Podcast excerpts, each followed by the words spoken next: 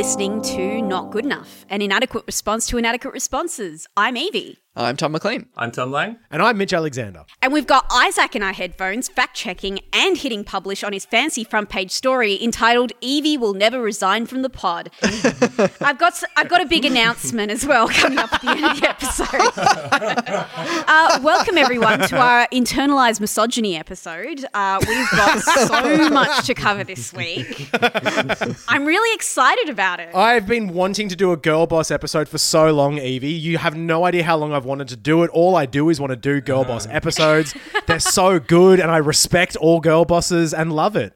And every single person we're going to be talking about in today's episode is amazing and has actually done nothing wrong, which is the mm-hmm. crazy bit about how we're going to describe them for the rest of the hour. Yeah, like it, it. I feel like the stars have aligned this week uh, in, in all the girl bosses uh, encountering misfortune. of course you do. You believe in star signs. I do. The universe is aligned, and unfortunately, all these strong women have come to pass with their misfortune. looking at the newspaper star sign section, and every single one is just an emoji of someone pulling on their collar, just like. Just Saturn on the cusp of ICAC.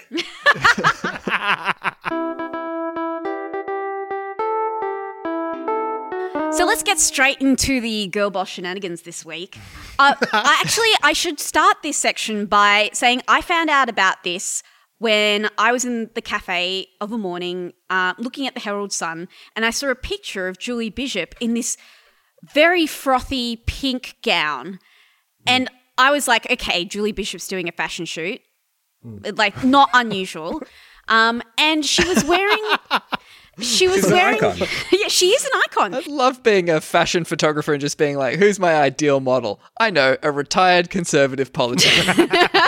That's who I want. Uh, it's it's very strange because yeah, for the last like five or so years, she is for like she's basically rehabilitated her public image as this sort of like cougary fashion icon who works with designers and wears like fashionable red high heels to Parliament that get put in the Australian archives. Um, but yeah, so this is the context of who, who we're talking about. And she was wearing this dress and doing this photo shoot um, to raise awareness for Frocktober, which is a charity event for um, raising awareness, raising awareness of ovarian cancer. What's that?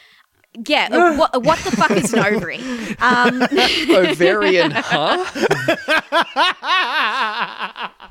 If only they didn't cancel that reality TV show where the activists got to talk to the UN. One of them maybe could have brought up this thing called cancer, and we'd all know what the fuck they're talking about. Shit. The pictures are pretty amazing because it's not just pictures of her in a dress.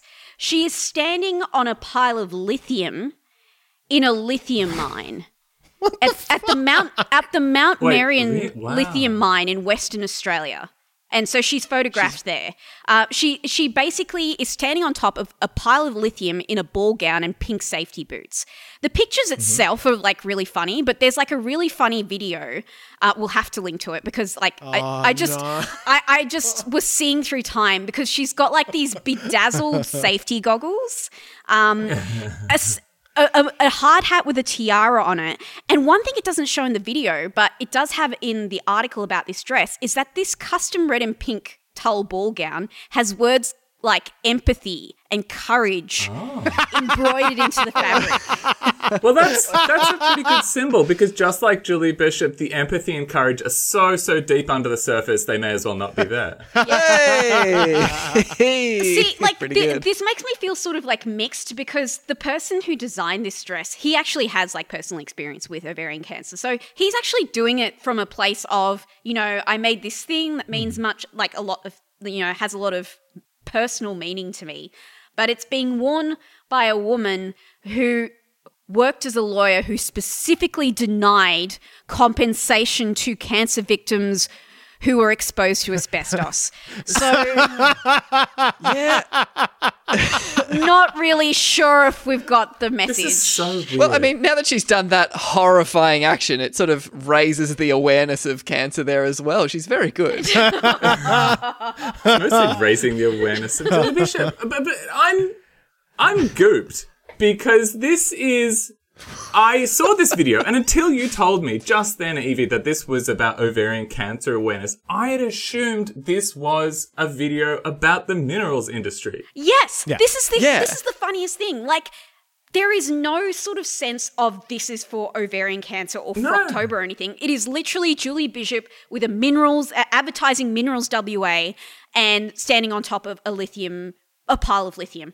Uh, there's a really funny quote. Um, while she was at the mine, Julie Bishop encouraged women working on the site to talk about ovarian cancer.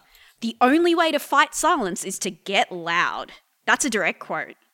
Cool. I don't. Hang on. Oh my I god. just, I presume getting loud isn't suing their workplace for being exposed to cancer causing natural materials, but it's Get Loud individually, not as like a union.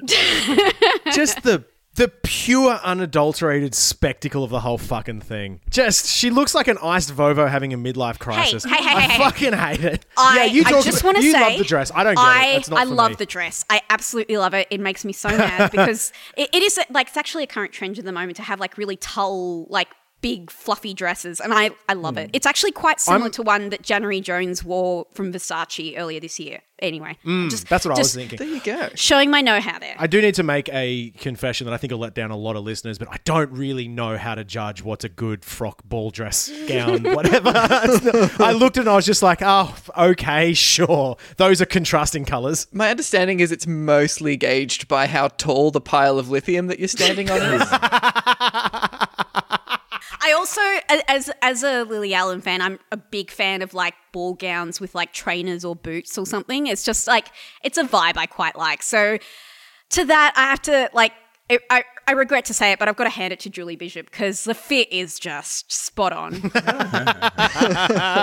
and here's the thing: like, the, there isn't a saying that says money can't buy good clothes and PR because it absolutely can. but I'm just reading that Julie Bishop is actually on the board of uh, a lithium company. yes, that's correct. Oh, cool. Um, so that that may be what what this is referring to, but it it just seems so strange. Like that's the thing I can't get by. So Hard Hat says minerals industry. It doesn't say lithium council.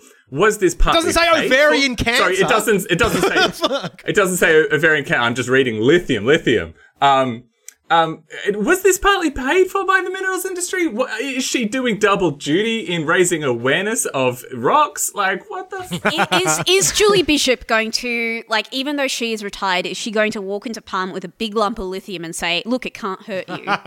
it doesn't look, Look, like she. this is is an retired. ovary. Don't be afraid. Oh and all the men of the Liberal Party. Ah! God.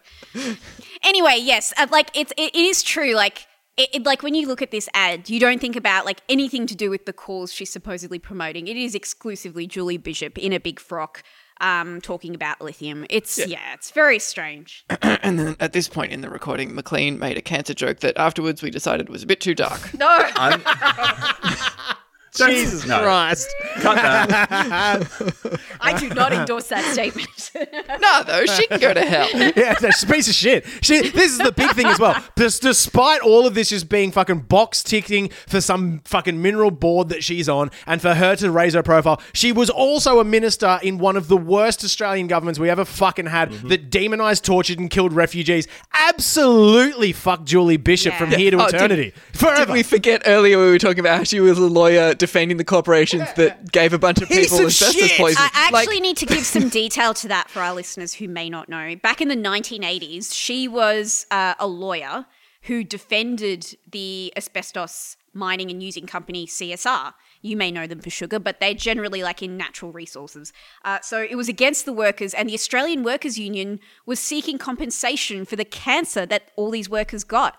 And the CEO of CSR basically said even if the workers die like flies, they will never be able to pin anything on CSR. These are just reprehensible people. And Julie Bishop Yeah. specifically was saying things like she doesn't understand, like, if they're going to die anyway, why should they get priority to get compensation? Like, we're dealing with weapons grade sociopathy here. They won't even be able to spend the money. Who, who gives a shit? Just strapping on her pink work boots and going into court. Fuck them. She was deputy leader of the Liberal Party for like what what's this 2007 to 2018. This is during Turnbull, Tony Abbott, like fuck off. Yeah, she came very This close. is really like government that dispenses death in a lot of different ways. She she's a very very evil person for any meaningful definition of evil. Hmm. There's there's yeah, there's nothing there. Yeah, But she can wear a dress.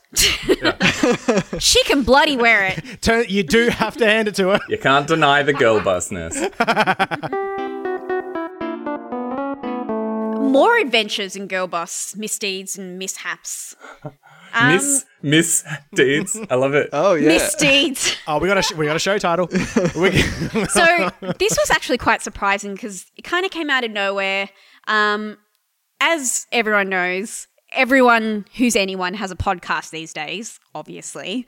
Um, Amen. and traditional media people are starting to move into having their own podcasts as well. Mostly, it seems for vanity purposes. Like, Yeah. newsreaders don't really need a podcast. If you have like an ongoing, if you have an ongoing place where you are listened to by the public, you don't really need a podcast. Anyway, Jessica. Wait a minute. The proletariat are talking to each other. I want in on this. Yes. so Jessica Rowe, who like okay, who the fuck is Jessica Rowe? First of all, she's she has been a newsreader and journalist for a long, long time. I remember her as being a news presenter for Channel Ten in the nineties. She presented like the five o'clock news. So she's been Is she a girl boss? she look, she is. Like her Instagram would seem to suggest that. She like all during lockdown, she's like been cheering people up and putting on a happy face and putting on a frock and really like uplifting all the wine mums. But, look, that's not fair. She is a serious journalist. She's been on Weekend Sunrise as a news presenter. Um,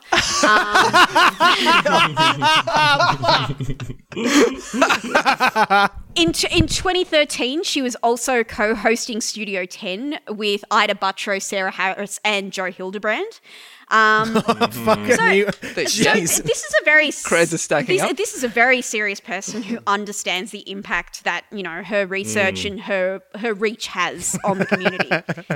anyway, she's had a podcast now for not that long. I think like less than a year, um, where she just interviews Pathetic. people about their Amateur. life. Yeah, I know. Like she gets some real experience. Um, her podcast is called the Jess Rowe Big Talk Show Podcast. So oh, it's just just getting on her mates and having a chat. Like it's a bit of a hmm. cup of tea kind of episode. Yeah. So hmm. she's had a couple of, you know, showbiz people on, but out of nowhere this week, she dropped an episode with Australian Senator Pauline Hanson. Hmm. For the international listener, Pauline Hanson's like the main racist one in a group of people who are like all super racist. Yeah, she's known entirely for being racist. She's um someone who has moved through various people who she's decided to be racist towards in the last 20 years. Oh, she switches it up for sure. Oh yeah, she- she- she's also like a big fraudster, and you don't even have to say allegedly. Like she went to prison for fraud for a while. Uh, very Al Capone areas. Um,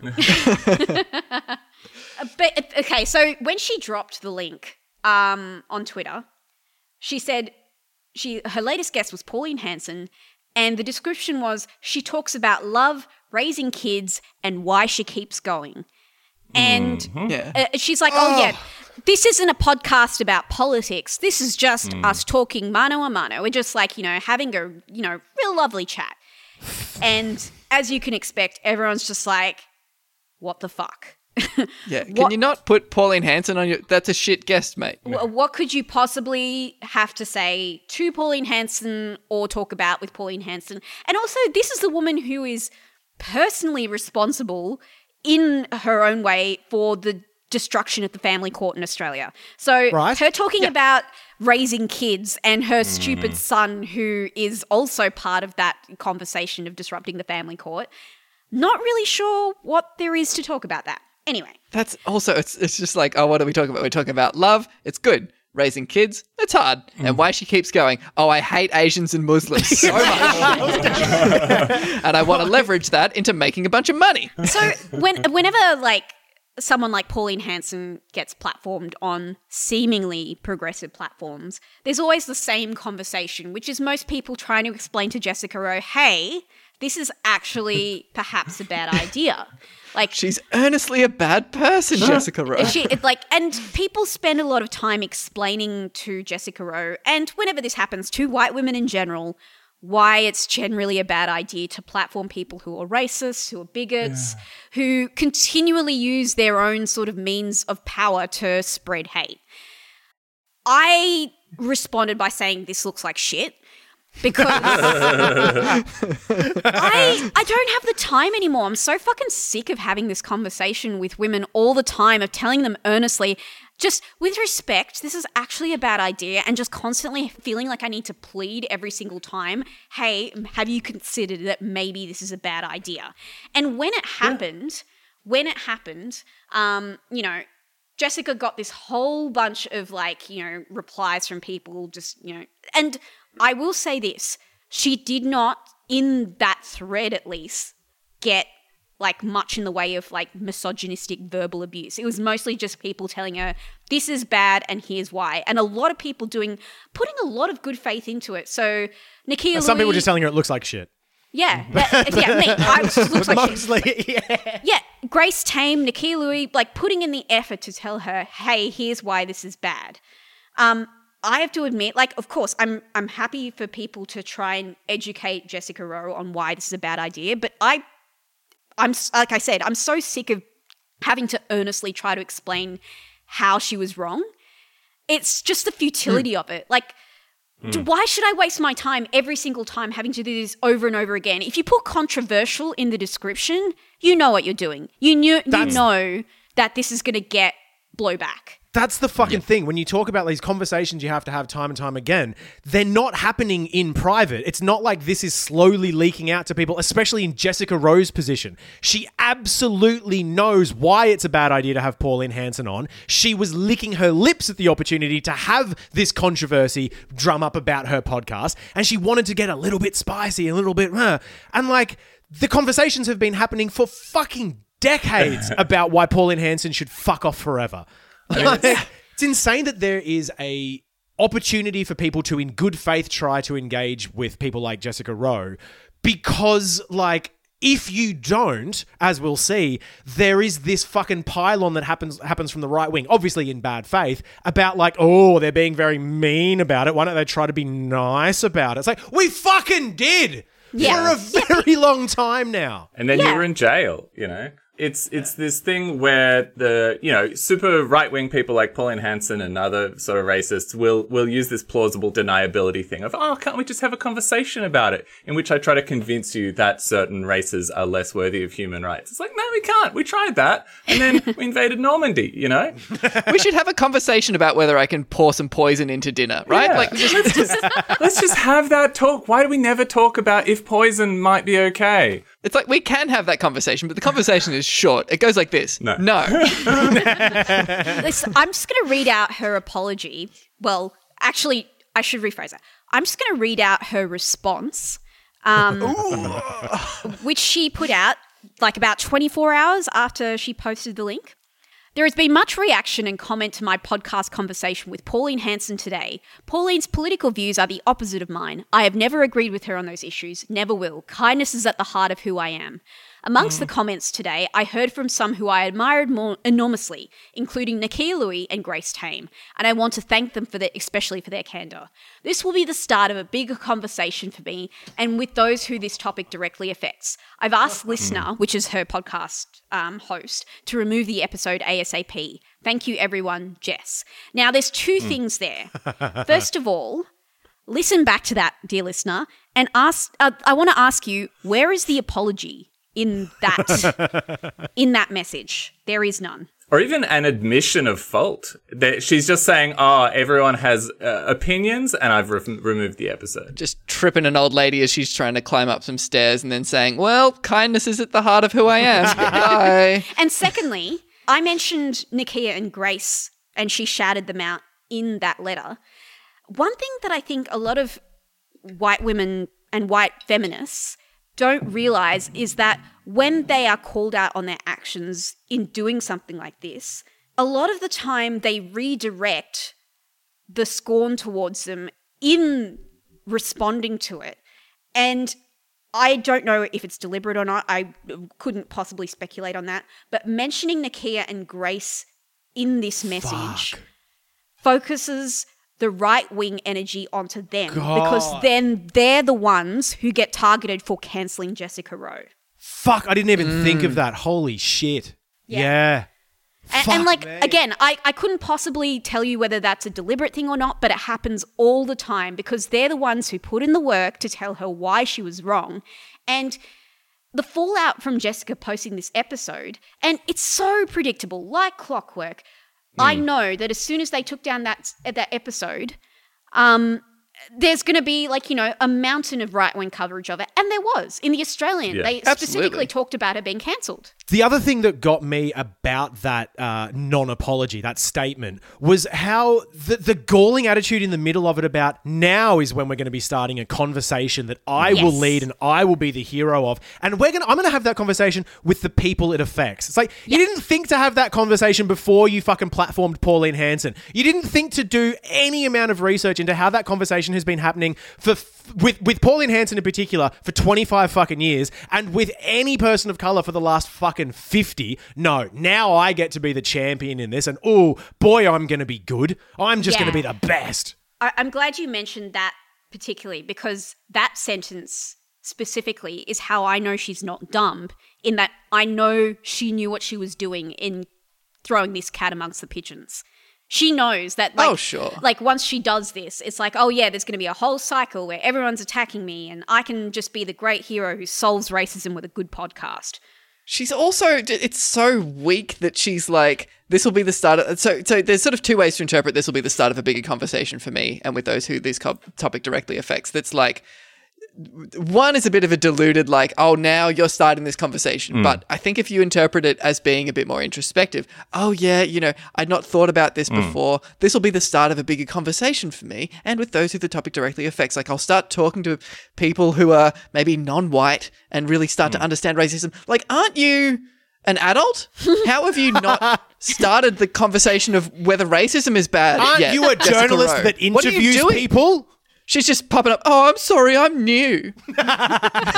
Yeah, well, well, this is the thing you come across is, and you see this on like Twitter where people go, "Why is nobody talking about how Eminem is a bit sexist?" And it's like, "Ah, we have. We did that for twenty years. You just weren't Yeah. alive yet." Like whenever, whenever you have the urge to be like, "Wow, this is a bit weird. Why is no one talking about this?" Assume that they have at length.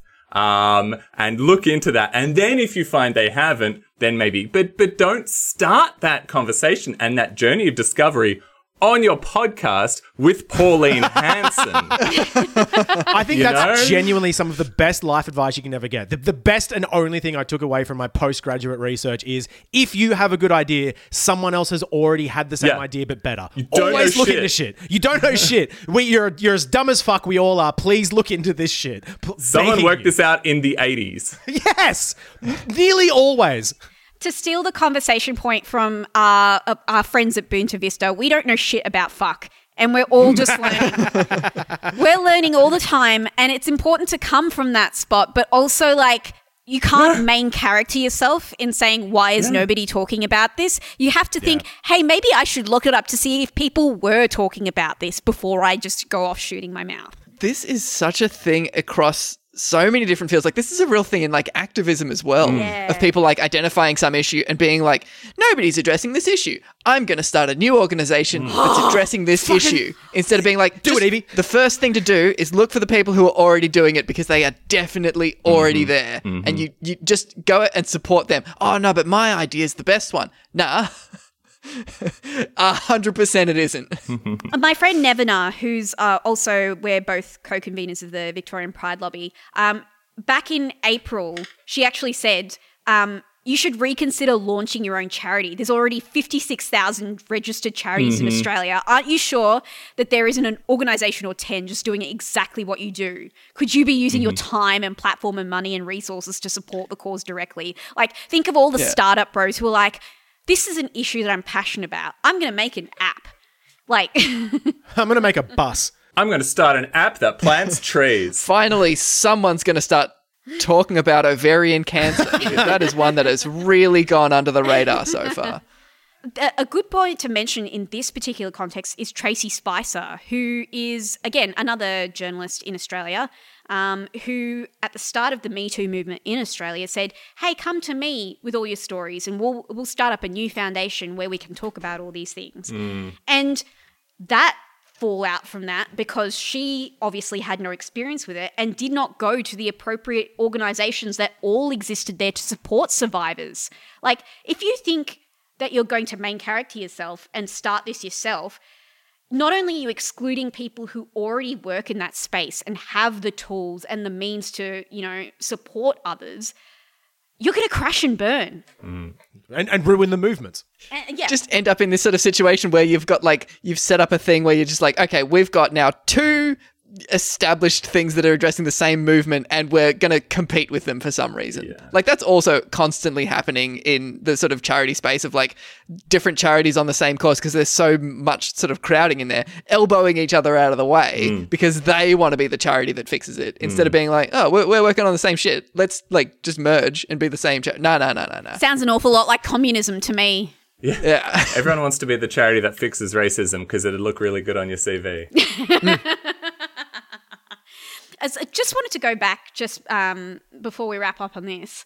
Um, I wanted to mention something. Um, a friend of mine um, called Bez, who is also a radio producer, um, she said specifically about this and like Jessica's response and everything. She said, "I hate seeing black energy wasted on all these people playing dumb. Uh, like all her, all of Pauline Hanson's quotes and work." Available hmm. out there on the internet. There's no educating to do. No one needs There's to waste. new. Yeah, no one needs to waste their time telling Jessica what's wrong. And like clearly this hmm. isn't the end of it, but if anything, white allies should be putting in the work to make sure that hmm. like, you know, this shit doesn't happen again. And I when I say that, I don't mean necessarily white activists. I mean fucking everyone in the industry. Don't keep on falling for this shit over and over again.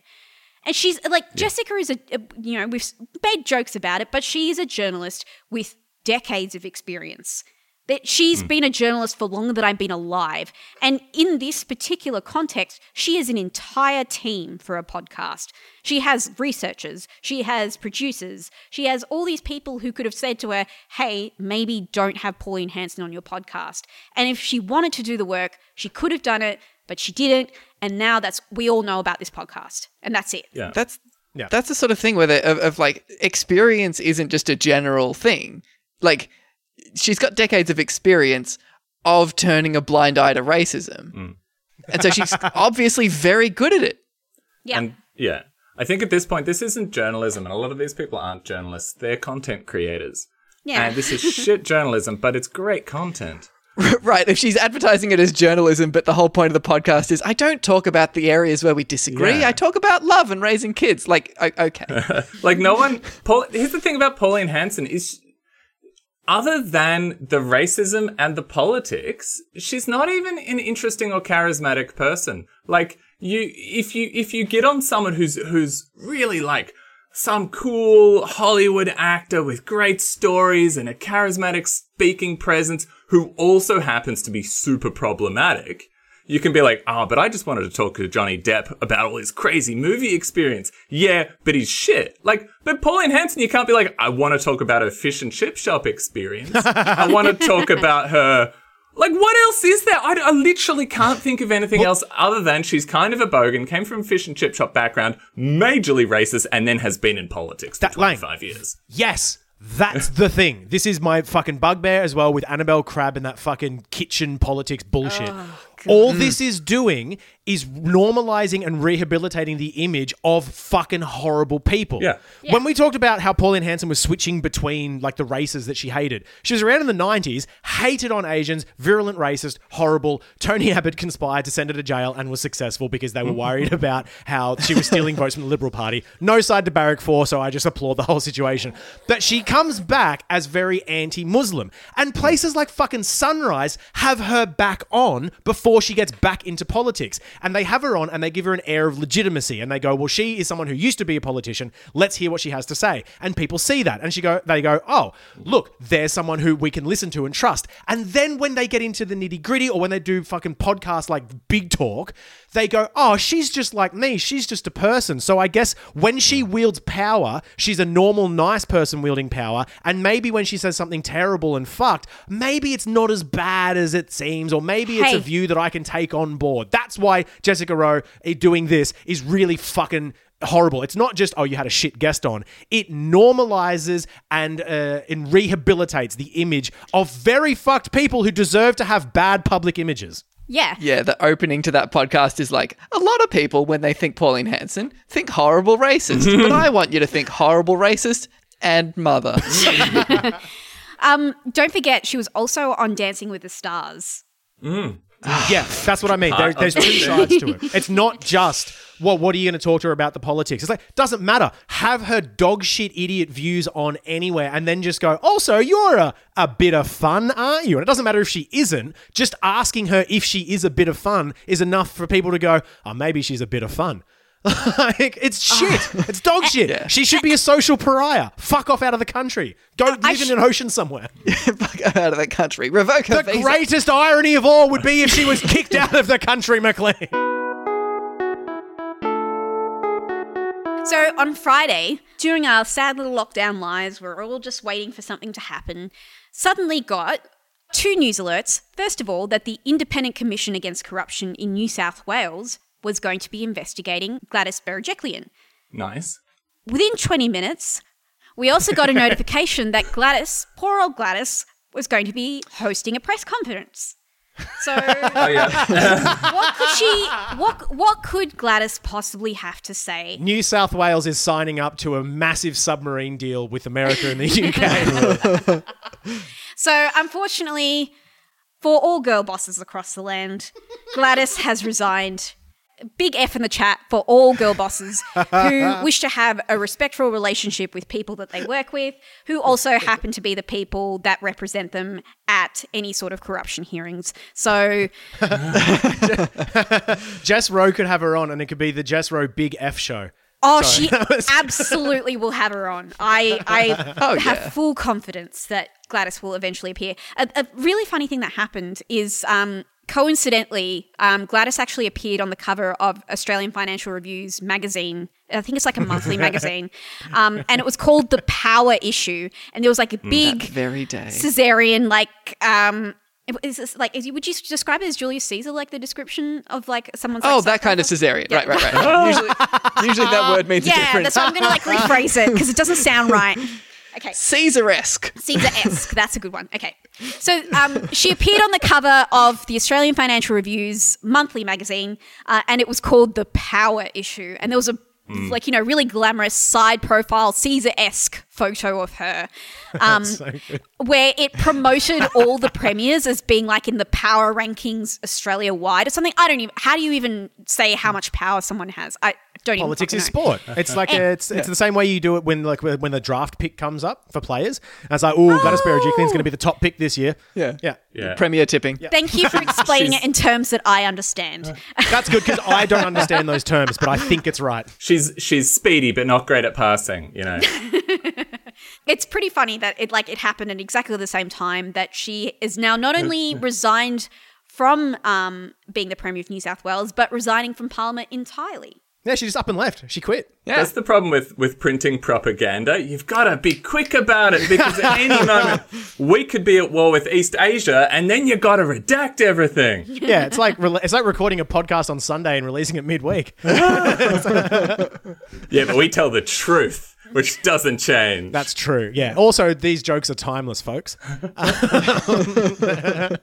But no, this is this has been like coming for a while. If anyone remembers uh, the ICAC inquiry that uh, Gladys Berejiklian was in a couple of months ago now, where uh, her her ex It was like a year ago, wasn't it? I don't know. Time doesn't matter. Um, Yeah, her- she was in a secret relationship with a guy called Darren Maguire, who used to be a New South Wales MP, and he had like perennial loser energy. Like he was the side character in a HBO crime series, always asking the main character for money. He was in debt for like a mil and a half, and he was always trying to use his office to enrich himself, and he was in a secret relationship with Gladys Berejiklian before she became Premier of New South Wales, and then she became Prime uh, Premier, and they stayed in the relationship, and it was this uh, like that's that is that is a HBO series. That is a, like that's the next Underbelly. sure. Ten years from now, Yeah. Underbelly Gladys.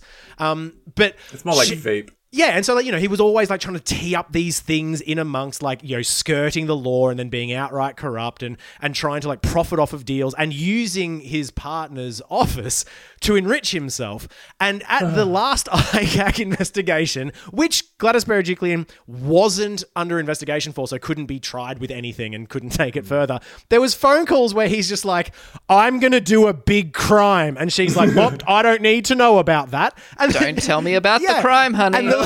the lawyers are like, so what? What do you mean by that? And she's like, why didn't you want to know? He's like, oh, because I was bored with what he was talking about. It's like, shut the mm. fuck up! You are corrupt as well. We know you are. And I just, I, He's always going on about his crimes. Yeah, oh so man. But so now ICAC Oh, have Christ. opened an investigation into essentially her side of this whole thing. Men will literally talk to their premier girlfriends about their crimes instead of going to therapy. Or or, cons- or consolidating their loans um, and their debt. But so they, they've said that they are going to um, they're going to be investigating whether between 2012 and 2018, Miss Berejiklian engaged in conduct that quote constituted or involved a breach of public trust by exercising public functions. Relating to a public role and a private personal relationship with Mr. Maguire. Um, and they're also going to be uh, examining if she engaged in conduct that constituted or involved the dishonest or partial exercise of any of her official function and or a breach of public trust, blah, blah, blah, blah, blah. She was on phone calls saying, please don't tell me about the corrupt bit. It's Sorry, so Mitch. good. I'm sorry. So now it's illegal to be in love? Is that what you're saying? now it's illegal for a powerful woman to try and find love? Yes. yes. I just want to shed a little bit of light on the corruption investigation into into um, bloody Darwin Maguire. This is this is October last year when some of these insane memes were coming out because mm-hmm. I, I just I just remembered this one bit where there was like they, they needed some like messages or something and it turns out that he'd run over his iPhones and Oh! iPad with a tractor accidentally. Yes, it was that's that the guy. That's, I'm, yeah. that's the guy. If you remember that, here's that's that's the. It's not that. It's parts of it are an HBO series. Parts of it are not an HBO series. Parts of them are Comedy Central. like, like Parts of it are a robot chicken sketch, right? That was so funny. I just remember him being like turning up and being like, "Yeah, got crushed by a tractor. Don't know what to tell you." Daisy. That's some Barnaby Joyce level shit. Yeah, I was just about to say Ben Ben Roberts-Smith taking notes. Like, oh, that flies, does it? Oh, I see. And and so this is like this is like a year ago or something. And so hmm. Gladys has been in power as premier while the media works so hard to be like, oh, she's bloody killing it. She's a girl boss. She's great. She's the premier we need. While everybody goes, yeah, but we all know she was in a relationship with the corrupt guy who's like overtly corrupt and not even in a cool, smart way. Oh, But haven't Like, all of us had a bad boyfriend, Lang? it's like in The Simpsons where everyone forgets the next episode where Mr. Burns tried to poison the town's water supply and they go, ah, he's just always doing that. But that's okay. Let's vote him in as mayor, kind of thing. Like, but that's Springfield. One thing This I- is New South Wales. before before we hit the media's absolutely insane response to everything that happened, just jumping off the back of you saying that it, it was a year ago that we had all that sort of stuff. It was also a year ago that Gladys was sitting in an ICAC investigation, listening to her phone calls like that. And so I can't help but think that for a year she's been going, "Oh fuck." Oh fuck! Hmm. Oh, it's happening at some point soon. And just to remind everyone, New South Wales Premier Gladys Berejiklian, this is a direct quote from the Sydney Morning Herald, is dating the lawyer who represented her at a corruption hearing into her former boyfriend Daryl Maguire. There is no chance they have not spent the last year trying to figure out how the fucking they're going to avoid an ICAC hearing into her own shit. They have to have been stressed the entire time, and that I think explains retrospectively the Ruby Princess fiasco. Don't care about the timelines. That's what I reckon. She the, the crushing weight of it meant that she was slipping up all the time, and that's why New South Wales didn't have the gold standard of Corona, but they also do. Lost the thread on this metaphor, but it's funny to me that she has entirely been stressed for a very long time. I love it. I kind of feel like there's basically, you know, a really high percentage of Australian MPs who are like it, whether they're actively being investigated or not for corruption are really just like on a knife edge at all times. Yeah, oh, like yeah. I think Yeah. that if you got a directory of parliamentary mobile phone numbers and texted like "We're sprung, move quickly" to basically like any of them, like eighty percent of those responses would be starting shit. Oh, 100%. Yeah, the private jets would go out of the airport like dandelions. and I swear Gladys has spent a year being like, have I fucking gotten away with that? Has- Yeah, I reckon everyone- that's more of it. No, I think no I've way. pulled it off. And and I reckon the whole lawyer thing, she's probably just pulling her get out of jail schemes from like bad episodes of Remington Steele where she's like, I'm pretty sure if we're in a relationship, they can't try us for the same crime. That's like double jeopardy. Every single time, No, he's like, "We already have lawyer-client privilege." oh, just to be safe, though. No, for Now- real. Like a New South Wales premier definitely knows how slow these things go. And I think like a year after it is actually pretty quick as far as ICAC sort of stuff goes. So there's there's no way she wasn't aware. She was stewing in it for a year, and that's delightful to me. Ah, she's been blindsided. Uh, Can we talk about our favorite part of anything happening in Australia, which is the takes? We Media response. Let's go. So Uh, many yeah. takes. Go Evie, hit us with some cakes. I, I, I'm just, I'm so, I'm just frothing at the bit, mostly because I want to say my favorite one. I'm going to read it word for word. Um, it is. I, I called it the lasagna of tweets because there's so many layers of it. The top, the top layer being that it's said by Daisy Turnbull, who is Malcolm Read the tweet daughter. first. Quote My eight year old just asked if boys can be premiers. Thank you so much, Gladys, for making that a question a kid in New South Wales has to ask. You will always be a role model to so many young women and men, even if they don't realise it. Shut the fuck up. So funny. And it is note for note exactly like a really terrible tweet that happened when um, Ruth Bader Ginsburg died, which is infamously known as the Ruth, Ruth Kunda Forever tweet. Um, and, and so it is our Gladys Kunda Forever moment. I'm just very happy about that. Except Ruth Bader Ginsburg died. She wasn't like tried for corruption. it's insane. That's Daisy fucking Turnbull. Your kid's dumb. insane. Uh, can a boy be premier? You're just trying to curry favor. I can see right through it, you horrible little child. Her kid is a Turnbull. They're Yeah. bloody. They Yeah. raise them. They raise them young. Yeah, this is Daisy Turnbull, Malcolm Turnbull's daughter. Like, th- this is a family that, like, he's asked that question and she's been like, excellent. You know, I've trained you well in statecraft. You're, you're playing Yeah. the cards. yeah, this perfectly, my boy." glassy-eyed eight-year-old walking out, being like, "Mother, can boys be premier?" Send a tweet, and she's like, "Yes, Mother, Fuck if I ask if boys be premiers, will that play well with the masses? Some friggin' Crusader Kings 3 stuff. yeah, for sure." So it's it's not just Daisy Turnbull's who's saying this; it's everyone who. May I remind everyone, this is a woman who has resigned due to allegations of like significant corruption, and Yeah. she's getting all these accolades from like both the media, from other MPs, um, all about how she's just a great person. It's like maybe reconsider. yeah, it's Wait until the case. she's it's not just the Daryl Maguire stuff. Is like that's the stuff that she's being investigated for. But this is like she's she's she's constantly dogged with like you know oh she said this like she p- got accused of like pork barreling because they found some uh, papers that were like suggesting that funds were improperly distributed, and she went out and she was like. Yeah, I did that. It's not illegal. Yeah. It's like, fuck, fuck uh. you. I, why are you getting mad about this pork barreling? We've been doing it for decades. And then she walked Yeah, off. she- and I was like, oh, She okay. said it's not something the community likes, but it's an accusation I will wear. It's not ah. unique to our government. It's not an illegal practice. Unfortunately, it does happen from time to time by every government. Unfortunately, you did it. You did it on purpose. You can't say unfortunately. No, it's just bad luck that I did it. It's just bad luck that I was corrupt. It's bad luck that I was elected premier. just a thing that happens, just out, just Yeah. without any further context to that. But now the Anti-Corruption Commission is being like, maybe that's bad, and the Australians reporting headlines of lynch mob takes down yet another political career. The I, Yeah. ICAC are not a lynch mob. What the fuck? Well, it also didn't take her down. She quit. They went, uh, Gladys, all right, uh, we're going to call it. Can we see your cards? And she went, okay, I'm out. I'm out. Sharri Markson as well. Lynch mob takes down yet another leader. ICAC has left New South Wales rudderless and has robbed the people of a popular premier at a time of crisis and uncertainty. A law unto, unto themselves. ICAC is addicted to power and the publicity of the bombshell political. Shut a law unto themselves. Popular They're not- premier. The, the law unto themselves. ICAC is a legis like. They are the legal system. They investigate corruption through the courts because they ha. Once boy. again, once again, it, they said Sharri Markson said popular premier. This is a premier who is roundly seen to be responsible for New South Wales responding too slowly to the second wave of coronavirus that is current, like that is for the last few months swept the entire state. I'm not sure in what planet she would be considered popular.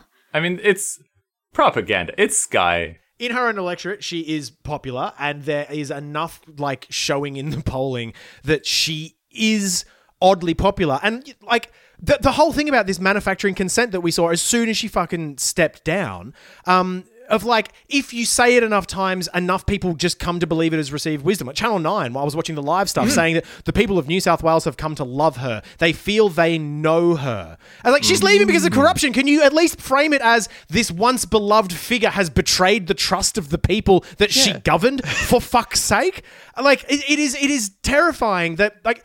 This is the other thing we mentioned briefly as well. When the ICAC investigation came out, um, well, when she had to fucking front the ICAC investigation, and it was revealed that she was very corrupt with her partner, she came out and tried the line of, hey, that's my personal life, and I have made some mistakes with love. And uh, the media just went, oh, she sure has. Leave her alone. She's got, she's time to grieve. The Financial Review had her on the fucking couch being like, what a powerful, independent woman. Who can, who can blame her for not having the time to figure out her love life? Let's let her get on with the job. And they're doing it again now. And mm. I can't not believe that some people at least will be affected by that and be like, oh, yeah, she's all right. Yeah. It's a real thing that the, the, the, the people think they know her. I think I know her. I'm like, woof, mega corrupt. Yeah, corrupt politician. I think it's part of the reason why people like her or are being conditioned to like her is because also this is just New South Wales in general. I, I have an interesting fact about New South Wales, which might add some colour to this. no Premier of New South Wales has served a full term, one election to another, since Bob Carr's second term, which was in 1999 to 2003. So every every election since 2003, the incumbent premier at the next one was a different person, inclusive of 2003 and Carr. That's eight premiers and five elections come 2023. So if you're voting for the first time in the next New South Wales election, you have never seen a premier run a full term. Yeah. and the last, and the other thing, the last Liberal Premier in New South Wales to serve a term from one election to the other was Nick Greiner between the 1988 election and the 1991 election. Wow. And that was Is called, corrupt? and that was called early by him himself. Like New South Wales is so funny. Like uh, uh, uh, uh, I lived in Sydney before I moved to Melbourne ten years ago, and my entire recollection of New South Wales politics is, oh, we've got a new premier again. Cool. Like that's it. this is kind of the take that Crikey ran with in their obs. This is an ins- this, is, just like this a fucked. It- they shit the bed on this. They're entirely. It's supposedly like a left-leaning t- t- article, but they've they've had some really weird stuff to say uh, recently. But this one, the, this this this this headline: Gladys Berejiklian, a glittering career undone by two disastrous misjudgments. Is like mm. clearly they're adopting a stance here, but the the the what call it the sort of leading paragraph there just has so much to unpack. The mm. resignation of Gladys Berejiklian as New South Wales Premier is the consequence of a staggering misjudgment by a politician who, until 2020, could have been a historic figure in a state traditionally riddled with corruption. Hmm. what? What do you? She was also corrupt. Yeah. she was. the, the, the framing the framing by Crikey of the, these two disastrous misjudgments are that um, one of them was the pork barreling that we mentioned before, just sort of like admitting it and saying it out loud, and then this other misjudgment is the ongoing corruption with a boyfriend for years. That's not a misjudgment. That is a calculation. That is a determined judgment to be corrupt. This it's it's not like a misjudgment is I have an ICAC investigation opened about me. Crikey running the line that if it wasn't for her misthinking one thing, then we could ignore the years and years of corruption that have come out of it. It's like, no, it's been revealed that she never could have been this like amazing premier with a glittering career because she was always being fucking corrupt. They're looking at it from 2012 to 2018. Jesus Christ, We Craig. found out she was corrupt the I'm whole sorry. time. What what other what other criminal gets that kind of benefit of the doubt? If- legitimately, like if you look at someone Ned who's Kelly. a serial killer and they're like, "Well, Yeah, Ned we, Kelly. we we caught these two. okay, aside from Ned Kelly, we caught this person. Aside from the murders, John Wayne Gacy lived a murder-free life. Yeah, like Okay. context matters, and clearly, like it's not just her committing these two murders. Sorry, Gladys, the, the koala killer. Um, sorry, I just turned. I just had a twitch in my eye, and I turned into friendly Geordies. Anyway. Um, yeah, like it's not just about like you know the small things. It is a pattern that establishes her as a whole, and also it's really hmm. patronizing to like only single out those separate things. Like she is a grown hmm. ass woman. She is very hmm. capable of being corrupt all Yeah. by her goddamn self. Yeah. Yeah. It's it's absolutely like look, if it wasn't for that scorpion stinging me this one time, like maybe this could have been the scorpion that really shook the scorpions are always stinging me thing. Fucking what how are you not learning? This is what they fucking do, you idiot frog. But um, The, fro- the frog here represents the media. Um, I, and I feel like they've thrown everything. The frog, also pretty scorpion-esque if you look at it. I should mention, since I mentioned like the the, the sort of patronizing view some people have had of this, um, a lot of the a, a, a lot of like sort of liberal, sort of progressive people that I've seen have decided to put a weird sort of feminist lens on it. Like you know, oh, yeah. so here's a, a one. Um, it says Gladys Berejiklian has resigned. Christian Porter remains in federal parliament. I can't help but feel there's one standard for male leaders and a separate one for women. the woman respecter has like yes, they should both be in mm. jail, but like like I, I just it, it is it's so unacceptable to make it like about men and women because she is fully corrupt and Hmm. she should also be you know answerable for her crimes in the same way that christian porter should be answerable for his alleged crimes um like Hmm. But it is these nice seeing a female corrupt piece of shit for once. sisters are doing it for themselves My idiot eight-year-old son is like, "Oh, can I be corrupt too?" And I'm so proud of him. the the feminist take that I saw that m- made me sick to my stomach was from uh, Jenny Mikakos, who was the ex minister for health for Labor. So this is, should be a political opponent uh, weighing in. I can't help but feel sad that Gladys's long career of public service was felled by a man.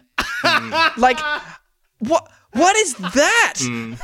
Je- hey, Jenny, it was felled by a woman. Her. Hmm. she, she, she th- this this this idea like weighing and being like, oh man, this is this this strong woman brought low by a man because we all know that when a woman has a boyfriend, the man mind controls her into making mistakes because women don't have any agency inside their relationships. Yeah. Nor should they, because I'm a feminist and that's my fucking take. What the fuck? oh, that that tweet has been since deleted because I guess she didn't stand by that. She she hates women, I suppose. The, reason why people use this sort of this sort of argument as well is because um, quite some time ago there was the argument that whenever a female CEO is brought into a company, there's it's basically called the glass cliff. So the concept is that if a company is failing, they can use a bit of publicity to get a female leader or a CEO in, and then when the company tanks, they can say it's because of that. Which is a very archaic argument. And look, I can see it I don't think that's what they did with New South Wales. no, exactly. That's the thing. Like they have they've extrapolated that out to say, well, it's always they want to put in a woman just to bring her down. It's like no, that's like a very flat understanding of the concept that that you know sort of metaphor raises. That and it also Yeah. can't be used here because she has just been like this the entire time.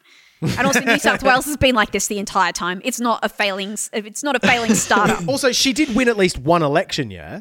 So, like, the New South Wales people were like, oh, this state's fucked. It's, we're done. Let's vote in a woman.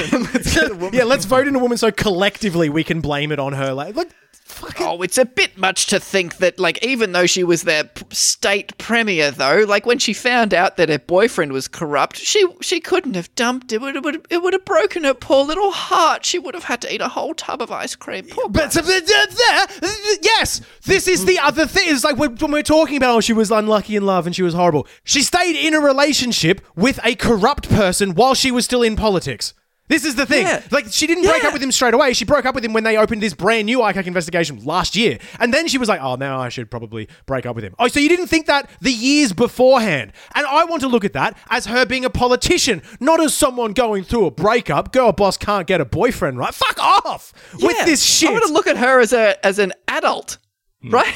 Like, oh, we've all had bad boyfriends. Yeah, when we were twenty. but I not but not even just as an adult as an adult who wields genuine fucking power over the Right. lives of people Right. that's the Yes. important bit I just want to thread the needle here too. Um, the the tendency to infantilize um, women in this way or infantilize yourself. Um, it's I have to bring it back. It can be a very white feminist reaction to criticism. Um, it is a it- it's a response that in any normal circumstances they would also be offended by. Like if someone had come to me and if I had been bad at my job and I decided to quit because everyone knew how bad I was at my job and someone said to me, "Oh, it's really unfair that you were made to quit because of your boyfriend." I would be fucked off about it. And also I would be fucked off if anyone mentioned my boyfriend in any context related to my work unless it was something that I was doing something wrong. And in that case, I would have to resign. But in this case, it, it was for that. Like, Yeah, the but- whole reason she's resigning is because yeah, of a but shit it- boyfriend. but that's the thing. Like she, that was a consensual relationship. There was no manipulation of power there. She is the premier of New South Wales. Mm. Yeah, she's not resigning because Daryl Maguire was corrupt. She's resigning because she was involved in Daryl Maguire's corruption. that's Yeah. the thing they were they were corrupt separately when we teased them apart as politicians daryl maguire was trying to use his seat and his position to enrich himself and using the premier for that, whoever that was. And also, Gladys Berejiklian, as premier, was helping other MPs corruptly and illegally enrich themselves, whoever that Yeah. was. That's the thing. Allegedly, says Isaac very frantically in the headphones. If your mate murders somebody and they call you up and they're like, hey, I did a murder, and you're like, okay, and you go and help them hide the body, and then you go to prison because you're an accomplice to the murder, like, that's not, oh man, just because of my friend.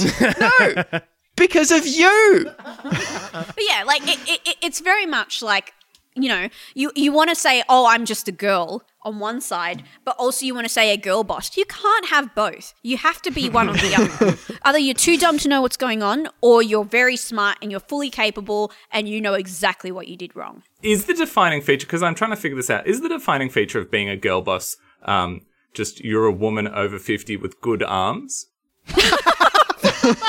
we call that we call that the Michelle Obama principle. Um, Fucking hell. I mean, I don't think age is necessarily a, a qualifier here. Although, like, if they are older than 35, you have to mention it as many times as possible about how they're mature and sensible. And it's not about their age, even though as you mention their age repeatedly. Fucking. Um, yeah. but yeah, it, it's basically like a girl. The principle of girl boss is like you know she has control of all aspects of life, including her physical well being. So yes, the toned mm. arms are a necessity.